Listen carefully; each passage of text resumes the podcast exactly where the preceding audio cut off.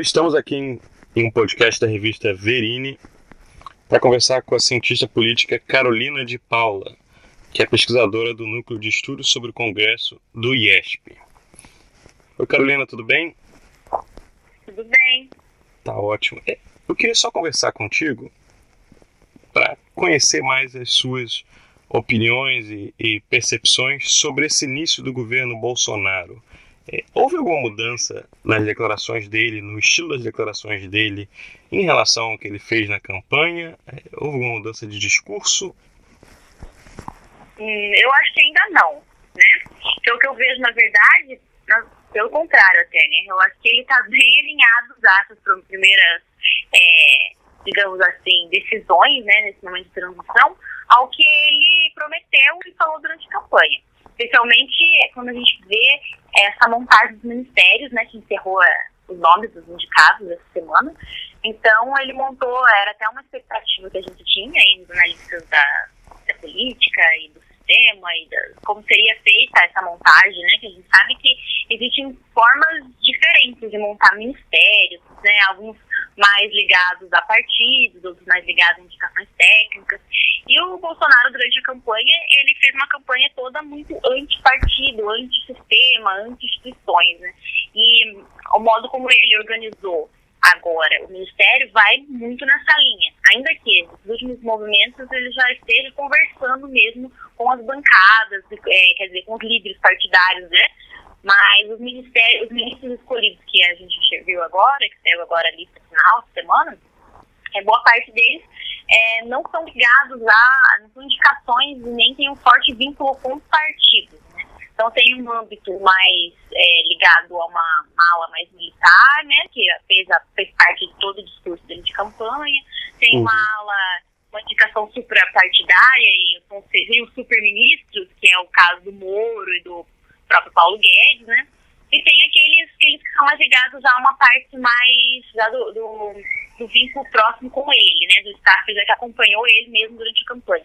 Então, é até uma dificuldade que quem trabalha com os processos decisórios, legislação, governabilidade, vê que ele vai ter para negociar com os partidos mesmo, com esse formato de ministério que ele está montando. Perfeito. É, esse ministério dele, é, em alguns setores, ele foi mais raiz, assim, mais bolsonarismo raiz, enquanto fez concessões sim, em outros? Sim. Ou...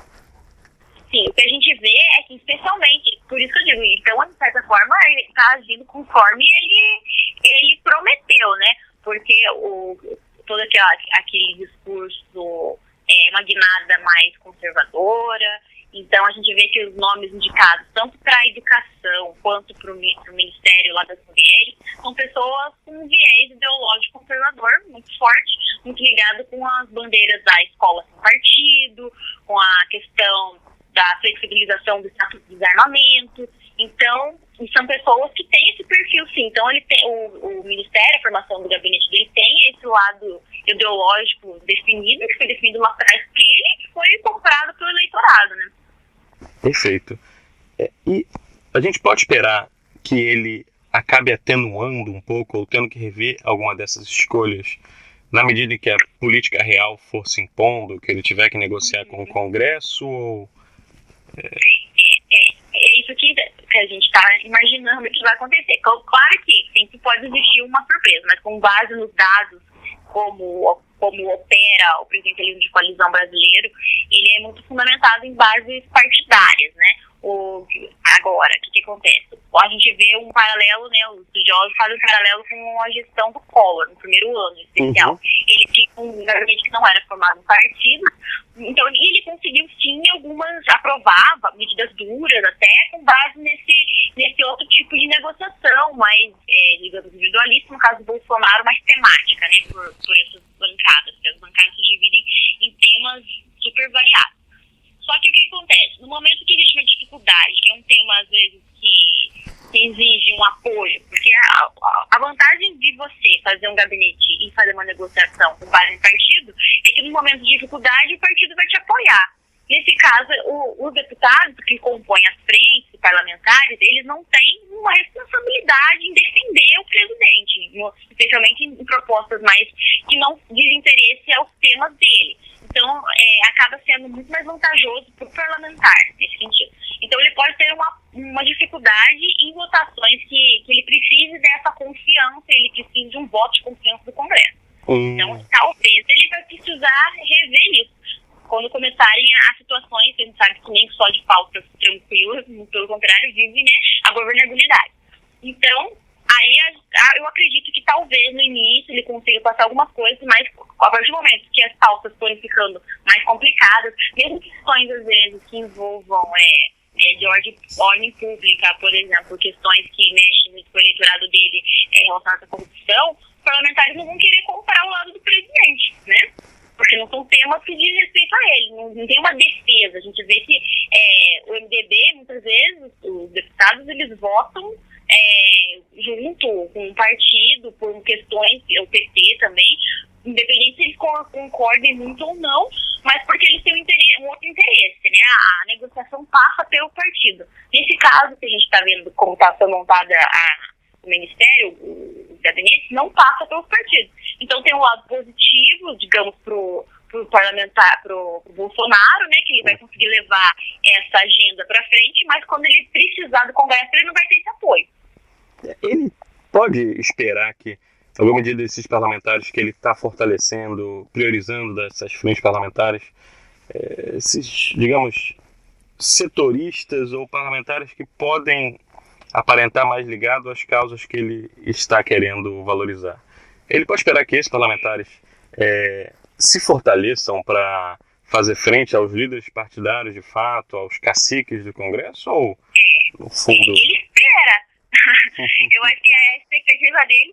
Só que a questão que a gente está vendo, não sei como é que isso vai desenvolver, que não são pessoas com uma grande experiência de articulação, né? Então, não são pessoas, assim, é, experimentadas dentro do Congresso. Porque o Congresso brasileiro ele é cheio de regras e normas. Não tem o Eduardo Cunha, né? Assim de ser. Isso, por exemplo, né? E não é só ele, todos esses caras mais das antigas, o Congresso é um lugar muito de aprendizado. Tanto que muitos deputados entram no primeiro mandato e acabam desistindo, por mais que tenham tido uma votação expressiva, porque às vezes é um lugar que é difícil você conseguir fazer valer a sua voz, a sua vontade, exige muita negociação, né? Então, é difícil. Eu acho que pelos nomes que a gente vê, que ele optou, pelo menos por agora, claro que vão, existir depois trocas, mudanças, as coisas vão se, se ajustando também, né? Aí a gente vai ver também como é que vai ser a agilidade e a negociação dele, né? Qual que é o talento do, dele e do Onyx, principalmente, que está aí na frente dessa questão, né? Uhum. Mas são pessoas que não têm essa experiência. Então, eu diria que a tendência é a não ser que sejam pessoas muito iluminadas na arte de negociar, mas não é o que a gente está vendo, não o que a gente espera, de pessoas que têm muita experiência na prática do legislativo.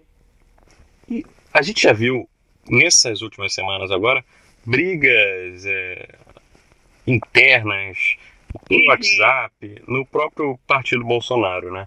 É, essas uhum. brigas é, podem, de alguma maneira, ser boa para a democracia é, ou Não. isso só mostra é, o despreparo do partido para formar uma coalizão mínima? É, eu acho assim, tem umas questões de novidade aí que ele traz com essa esse episódio do Zap aí da semana passada, né?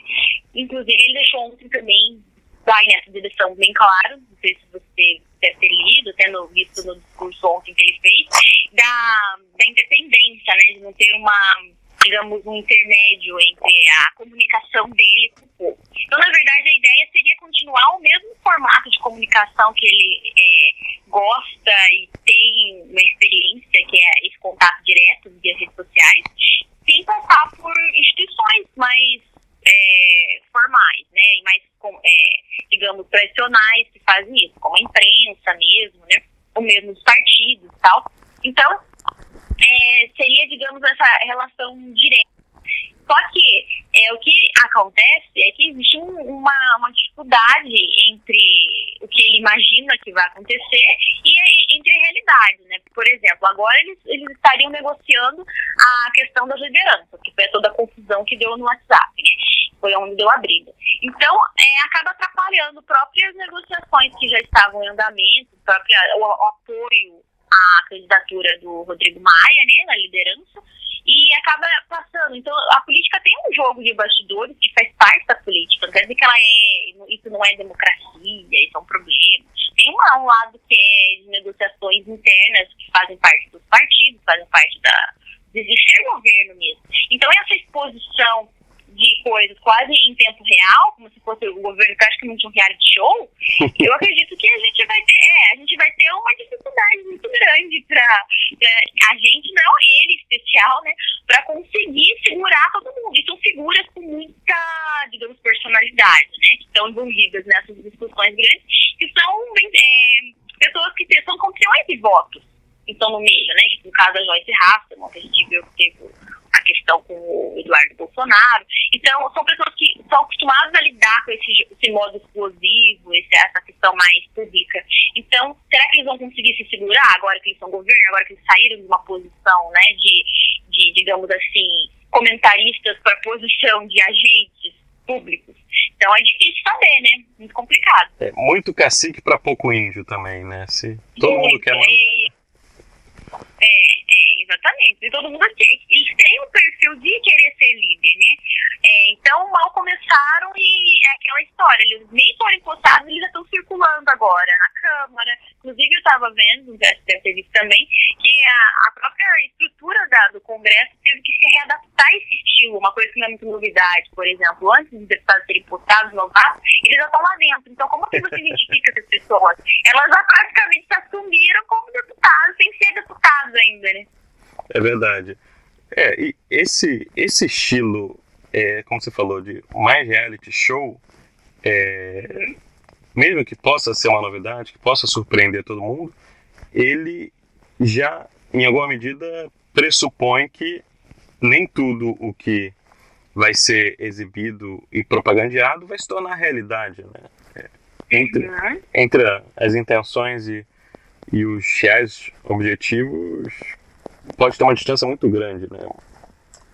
Pode, porque em especial na posição que essas pessoas estão, né? Elas, elas estão numa posição de é um número entre 513 ali dentro, né, Então, é claro que existem pessoas que vão assumir posições, por exemplo, lá nos ministérios, que tem uma, tem, digamos, tem um um papel muito maior, né?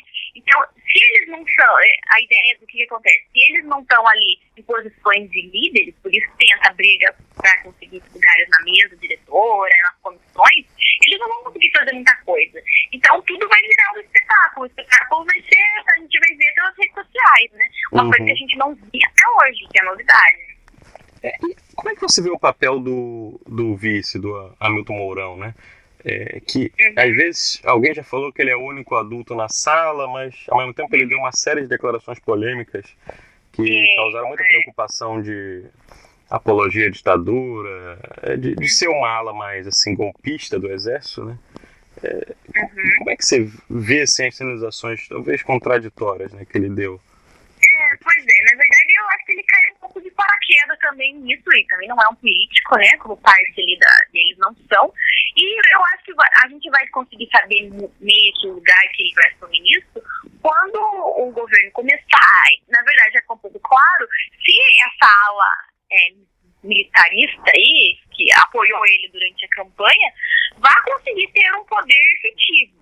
A gente uhum. vê que alguns, alguns de fato tiveram né, indicações já, então, quando começarem os ministérios mesmo a fazer indicações de secretarias, que são indicações importantes, a gente vai ver o real peso. Até o momento, pelo que a gente viu pelas pesquisas, os militares assim, nos últimos governos nunca, nunca assumiram ministérios como esse, esse já começou a mostrar pra gente. Então, é um governo com muitos militares, né, em posições de chefia de gabinete, de como ministros mesmo, né, de, de Estado.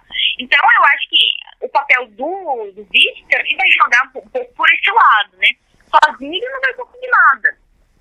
Nem, nem, nem pro bem nem pro mal. Mas ele vai depender aí se, se os militares vão, de fato, conseguir é, transformar poder né, do, do, apoio que eles ofereceram pro, pro Bolsonaro durante a campanha.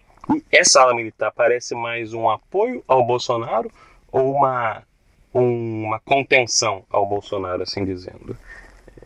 Até o momento eu vejo como um apoio mas assim, ainda é muito cedo para a gente avaliar se vai manter esse, esse perfil, né?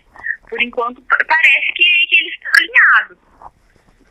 Na verdade, o que a gente vê de confusão maior é entre, entre os, os, eleitos, né? Só entre a bancada. Entre os apoios, por enquanto, parece que está todo mundo na mesma, mesma direção, né? O próprio Moro, que entrou nessa agora, né? Com essa questão aí que, que explodiu também agora do relatório da COAF. Uhum. Também já ficou numa posição mais quieta, ou, ou seja, ele já está assumindo a postura de ser governo, né? Ele já saiu daquela posição que ele tinha antes. Sim, é, isso pode ser é, ruim pro, pro combate à corrupção, para a justiça como um todo, no sentido de que é, havia uma rede ali de é, combate à corrupção, de, de fato atuando, que é bem ou mal, com oposição ou não dos governos anteriores, que agora virou governo, né? que agora vai estar tá sujeita ao, a cometer abuso de poder muito em muito maior proporção do que poderia anteriormente. Isso pode ser algo que, ao invés de ser positivo, pode acabar virando uma vidraça para o governo Bolsonaro? É, eu acho que na verdade assim, ele fez uma aposta alta, votou no Moro, que foi o principal, digamos, símbolo dessa coisa toda de combate à corrupção e que virou concorde ou não, a gente concorda ou não, virou herói nacional nesse sentido. Claro que isso colou muito com o discurso do Bolsonaro, o convite e o aceite tem muito a ver mesmo com o discurso que, em parte, fez o Bolsonaro ser eleito, né? Que é essa coisa do, do combate à corrupção. Mas agora eu acho que até tem falado que o, que o Moro acabou ficando numa posição ambígua, né? Porque como é que ele vai descolar da imagem que foi dele construída e essa posição de pessoa que, que não aceita nada, tolerância zero, corrupção, e agora fazendo parte de um governo que, que já come, nem começou e já caiu um escândalo envolvendo a própria família, né, do, presidente, aí ainda tem muitas explicações. Então, eu acho que para a imagem do Moro, tem um, tem, sem dúvida, vai, vai ter alguns conflitos, né? Como ele vai conseguir negociar se ele vai ter uma, conseguir ter uma independência, a gente não sabe qual que é o, o lugar, né? Qual que é essa, digamos assim, esse acordo que ele teve com o Bolsonaro em termos de independência ou não, né? O que a gente vê é que dificilmente o, o, se os ministros, os ministros tiverem muito afastamento do, do, do executivo, ele acaba caindo, né? Agora, se é, vai ter uma exceção com o Moro, só o tempo pode dizer. É, agora que é o desafio para ver se ele de fato é independente e preocupado com a justiça ou se serve a algum projeto de poder. Né? Exato, acho que a gente vai ter agora nesse primeiro, pelo nesse primeiro semestre, aí vários, várias, vários testes, né, e, e, vários experimentos do que a gente já teoriza e imagina. Vamos ver o que vai acontecer. Carolina, muito obrigado por participar do podcast da revista Verine. Foi um prazer falar contigo. Muito obrigado. Até a próxima. Foi meu. Obrigada, viu? Tchau, tchau.